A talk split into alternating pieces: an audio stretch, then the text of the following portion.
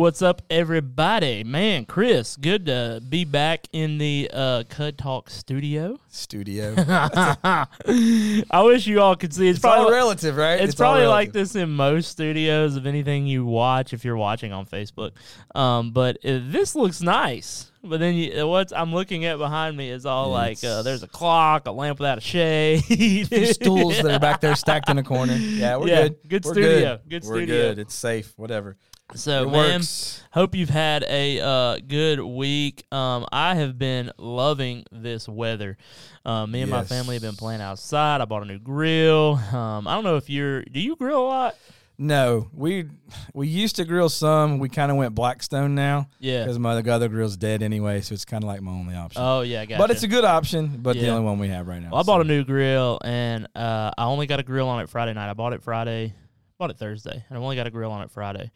And this week is like a super busy week. Me and my family sat down on Monday night, and I said, "This is the only night we're gonna sit down and eat as a family." So I got this brand new grill, and I can't even grill on it because we have every evening is planned with something else until next week, and it's kind of frustrating. And it's beautiful. It's gonna be eighty when this podcast 80, comes out. yes. It's gonna be eighty degrees up in South Carolina. Nuts. We talked about this. We're just ready for the time change. Oh, 80 degrees and more daylight. I know. Let's go. I know. So hey, if you're listening, uh, just hang in there. We're almost there. By the time you hear this, we will have two weeks. I think.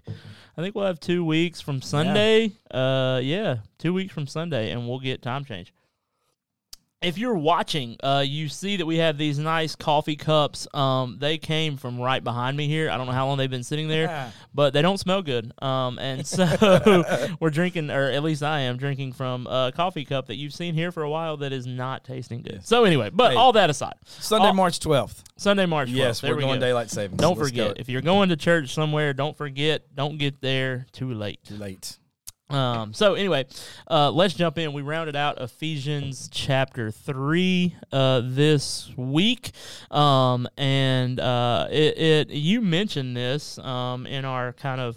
Uh, pre-show meeting that um, that in, in some of the commentaries you re- you've read that um, that I think it's in verse 17 that yes. that's kind of the theme of the uh, whole letter is that we are to be uh, deeply rooted in love uh, and firmly established in Christ's love.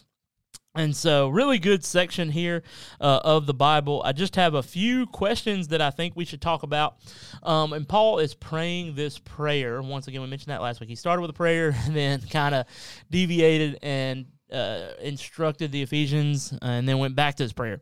And so, in this prayer, um, he is kind of praying that they be enabled by the Spirit, uh, that they have power by the Spirit, and it is a prayer specifically for the Ephesians. But I love the way he ended it uh, in verse uh, 20 and 21. But 21 says this To him be glory in the church and in Christ Jesus to all generations forever and ever. Amen. And so if you're thinking, we just talked about the, the kind of main verse or the kind of you could wrap up Ephesians in one verse or the meaning of the of the whole letter.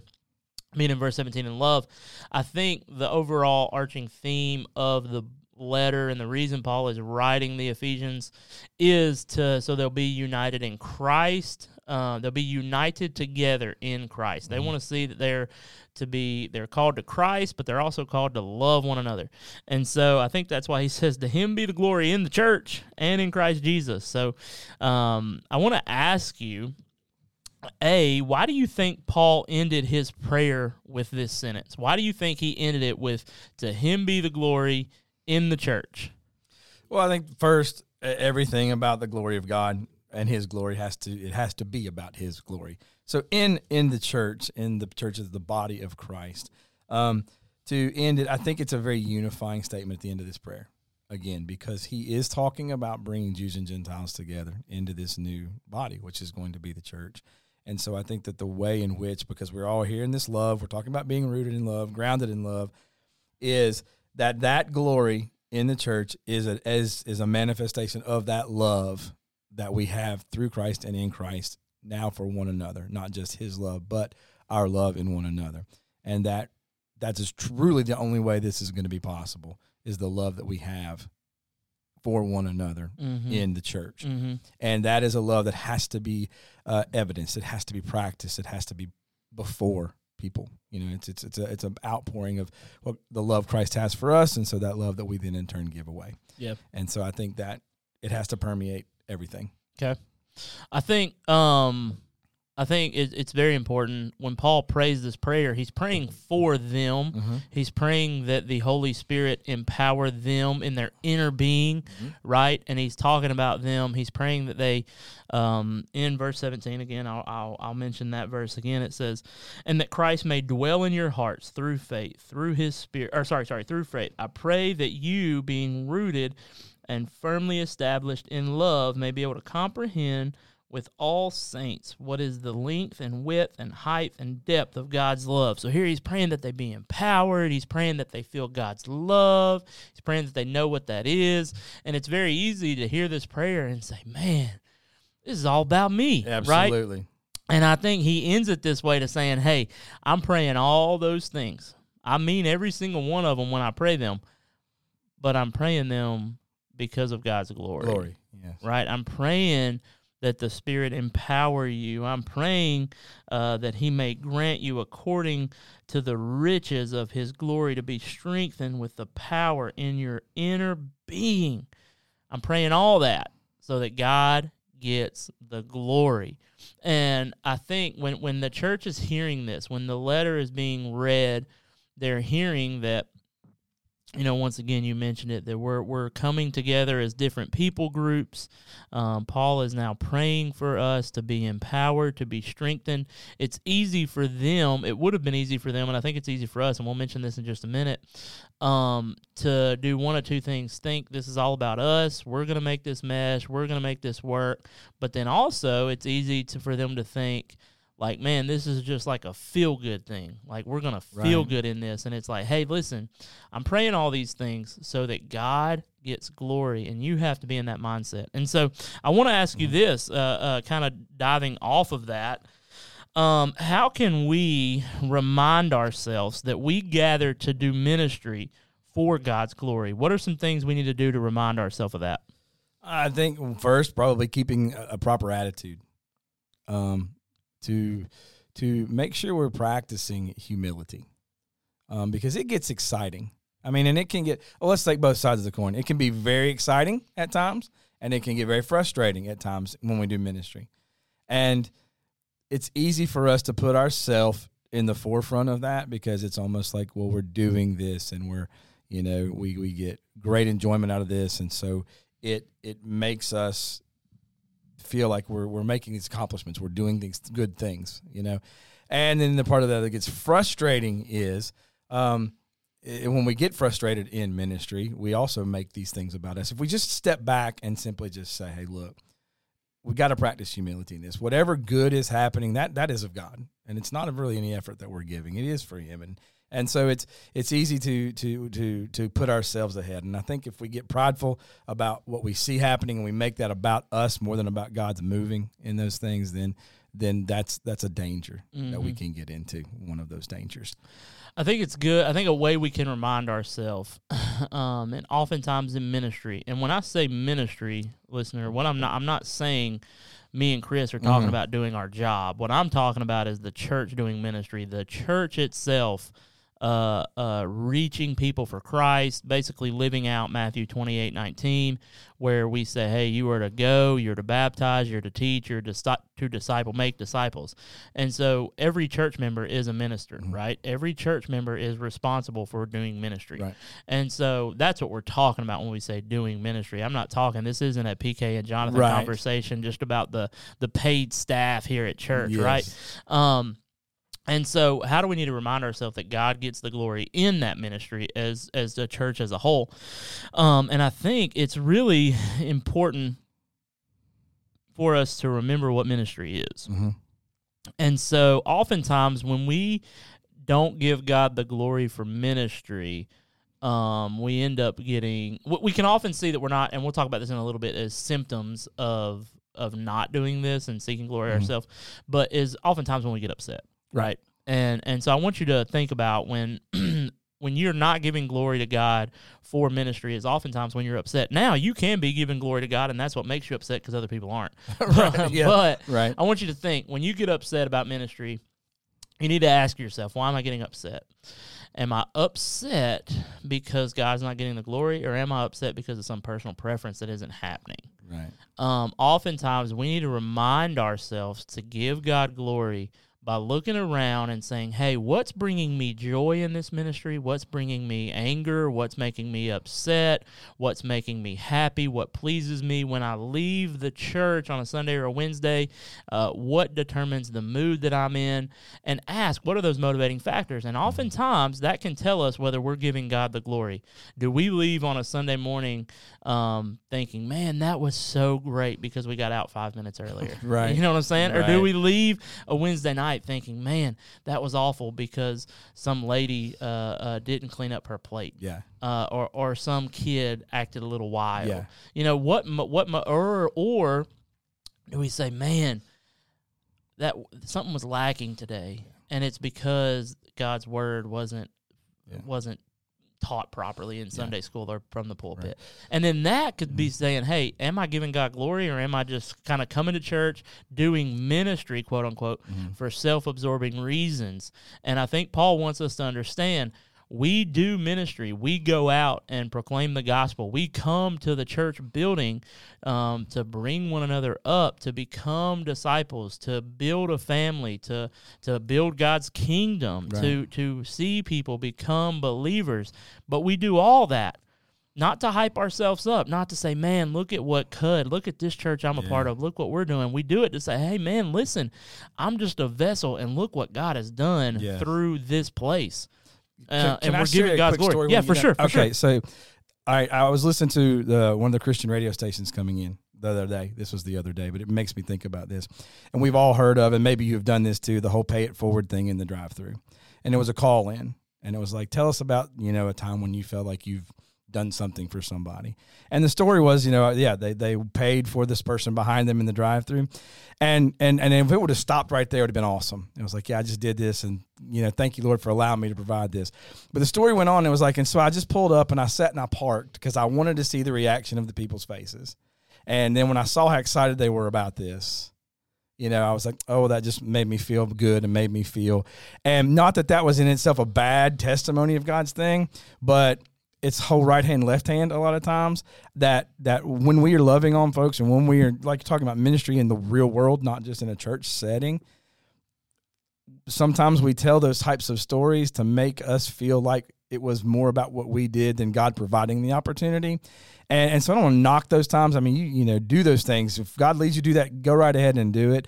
But when we start, like for example, in the story, sitting and waiting to see the response and how their response is going to make us feel, I think it begins to cross a real dangerous line. Mm-hmm. And so I think when we do those things out of love for one another, that's great. Go on and let's just do those, you know. And so it's hard. Uh, it's a tough line for I think a lot of times, and um, so What do you think are some symptoms that if somebody's listening to this, they, they want to ask themselves and and I hope that when you do listen to this, this is kind of like a uh, kind of like a and I don't want you to treat it like just as your only small group community, but I want you to almost treat it like, hey, this is kind of like a small group and you want to have inner dialogue with yourself. And so I want to ask you to kind of help us ask the listener to then ask themselves, what are some symptoms that you you're doing ministry. You're you're I, I believe if you're listening to this podcast, you're probably a believer because you're taking out time to listen to a podcast. Um, But and so, what are some symptoms if you're a believer listening to this and you're doing ministry? Um, and you do ministry by how you live life. What are some symptoms that you're doing it and not doing it for the glory of God? What are some things you can look in your life and you can say, okay, if I see these certain symptoms, like for instance, if I have a if I have strep throat, some symptoms may be sore throat, maybe that Right. if I have the flu, some symptoms may be that I'm tired, that I'm weak, and these symptoms will lead me to go to the doctor to get medication to change the way my body is functioning. And so, what are some symptoms that we're not giving God the glory that will be red signs for us to go to God's word, uh, to repent, to change something in us so that we can function properly? Yeah. I think a lot of this comes back to your identity in Christ first and foremost because and, and here's why I say that. Some things that that I'll say that, that maybe I would see as a symptom in my own life is when I look at whatever it is this ministry that's happening and i start questioning the effectiveness of my of myself in it. I'm saying well am i doing enough to do this? Or if i'm not or if my ineffectiveness is is looking at it from a results based kind of thing. Well if i don't get x amount of responses then it must be you know and i think we start qualifying and qualitating all of those things when we start focusing more on how much of our impact is in the situation rather than God moving. Go in back situation. into that real quick Yeah. about the results. Sure. Talk talk about that a little bit. Like you said, if something's not happening, I feel like I'm not doing enough or something like that. Talk, talk a little bit well, about that. you know, from a pastoral standpoint, I think if anybody, and I know you've probably been, you've been in the pulpit a lot, and other pastors, one of the dangers for pastors is, is they start to sometimes talk about to to go to a results based thing is to like for example if you have been a, if you prepared your message on sunday and you've been faithful to do that and the altar is empty you walk away like well i i did nothing to do that. And obviously god didn't honor it because nobody came forward at the altar. Um and so you start saying well you put the result of what you're trying to accomplish before the actual ministry itself Mhm. and then you kind of and if, and if i mean anybody can manipulate a message to gain a response Mhm. rather than just be faithful to the teaching of the word and then allowing the spirit to work in a person's life the results of that I'll say right know? there that um I'll say right there to that that results if you are doing ministry, let's say of any leadership, let's say you're teaching kids church, you're teaching kids Sunday school, you're Mhm. teaching adult Bible study, uh, you're pouring into a teenager spiritually, and you don't see those results, and you get frustrated. Just let me encourage you really quickly, Mhm. um, because that happens a lot. That you are not. Uh, and ministry has two results oftentimes. And sometimes the first is better than the latter.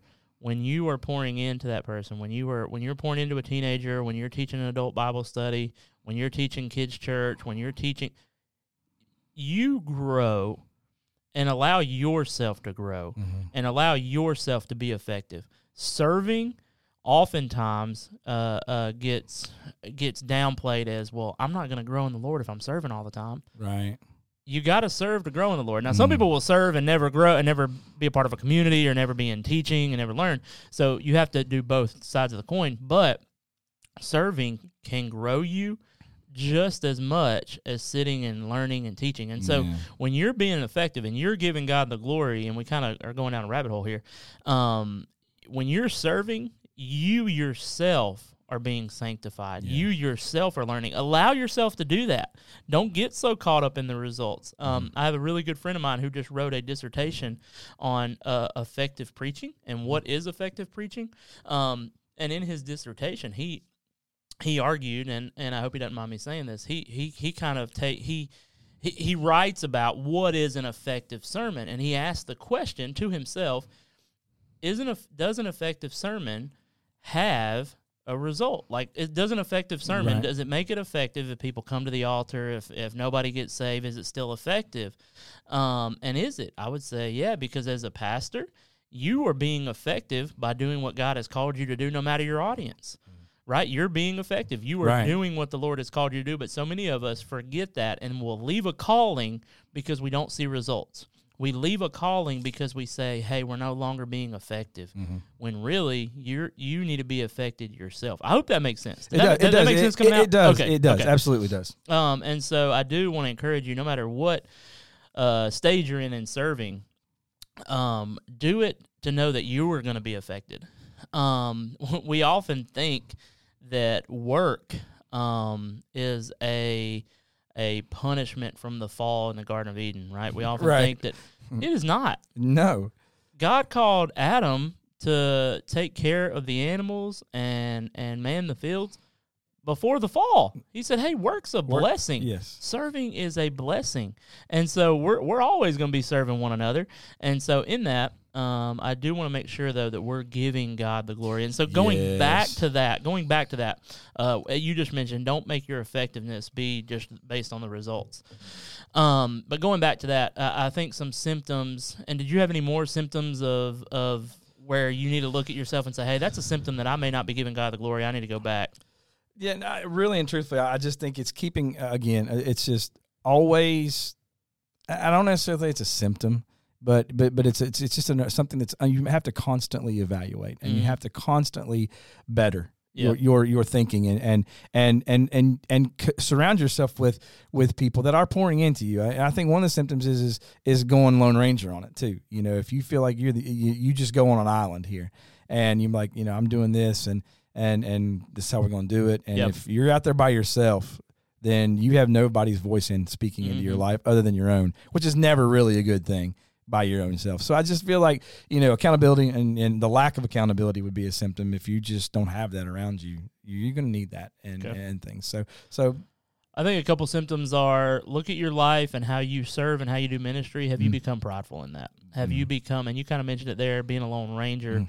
but like taking the reins of a certain ministry and holding them so tightly and saying no one else can come in here. This is Yeah. just me. That's very prideful. And God, you may not be doing it for the glory of God. You may doing it. You may be doing it because you're really prideful. yeah, And so if you see yourself becoming prideful, that's a symptom that you are not doing ministry for the glory and honor of God and the church.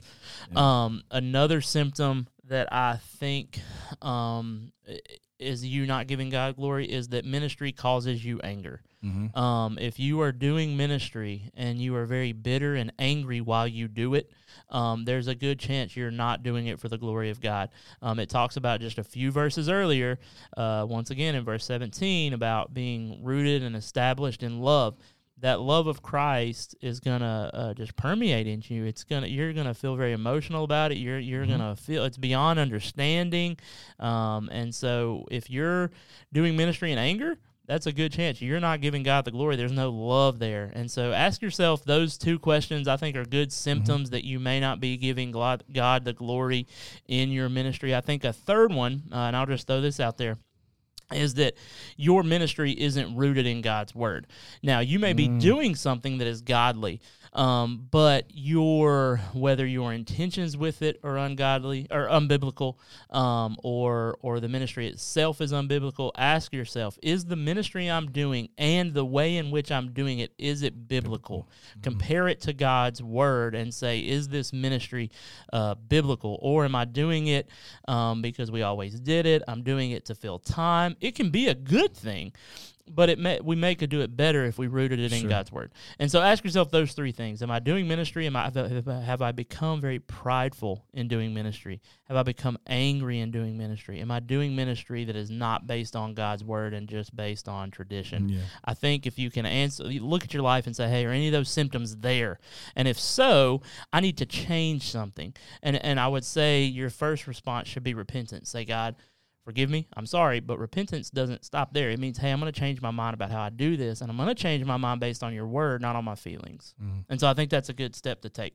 Uh, let's move on. I didn't set a timer. I hope we don't go too long today. I didn't check. So Um, well, we'll we'll we'll go on. We'll just ask one more question. You mentioned Yeah. a good bit in your sermon and in your conclusion. You kind of did this. You knelt uh, on your knees during your conclusion. Um, and you gave a story about a lady uh, in the hospital who would often kneel for uh, praying for her husband. And I just want to talk a little bit about the significance of kneeling. Uh, we see, and I, and I get that because, or I come to that question because in verse 14 it says, For this reason I kneel before the Father. And that's Paul speaking there. Why is kneeling so important? well, kneeling in, in this regard, and we understand it biblically, is that you know who do you kneel to when we talk about things? You kneel to authority.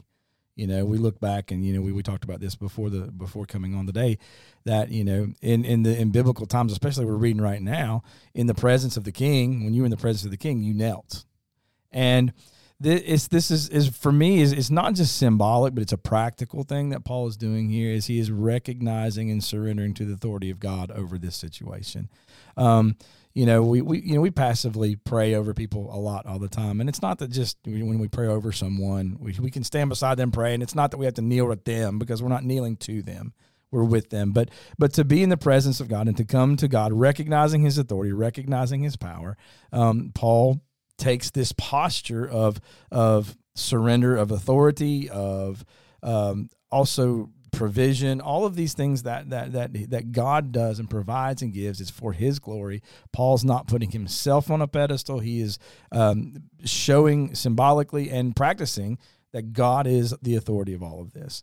And and so it's you know this this posture that he takes on he's praying on behalf of these people surrendering what work is being done in this bringing these two groups together all under the authority of god.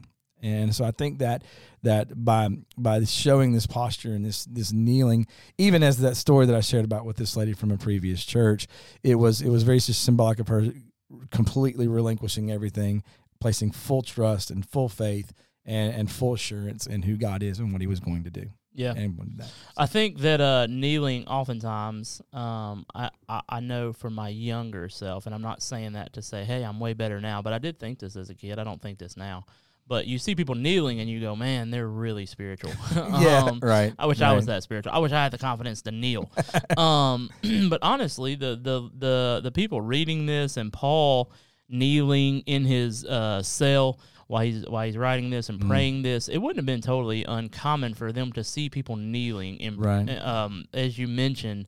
Uh, in the in the presence of royalty, in the presence of their master, in the presence of a king, um, kneeling was just a respect of what you mentioned. It's submitting to authority. It's saying, you know, you're you are over me physically, Mhm. but but in every other realm, you are above me. Mhm. And so when I think about kneeling, and I think about the importance of kneeling in prayer, um, I'm not going to leave this with telling you to kneel or not in prayer. Right. Um, But I do think their posture of kneeling was known for that.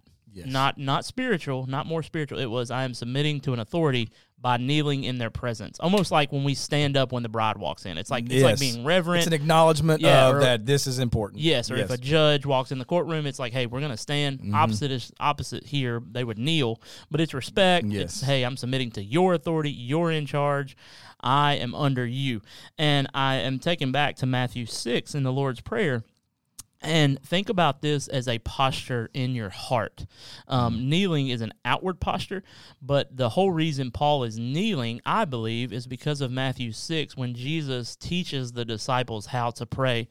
Uh, he says this. He says, "Therefore, you should pray like this," which meaning he he's not saying, "Hey, you have to pray these exact words." exact word. Yeah. But this should be your posture. So, for example, if I say, hey, Dawson, you need to ride your bike like this, right? This has to be your posture when you ride the bike. Otherwise, you're going to fall off. Like, you don't want to be turned backwards away from the handlebars. Right. You need to be like Right. this, right? This needs Yeah. to be your posture.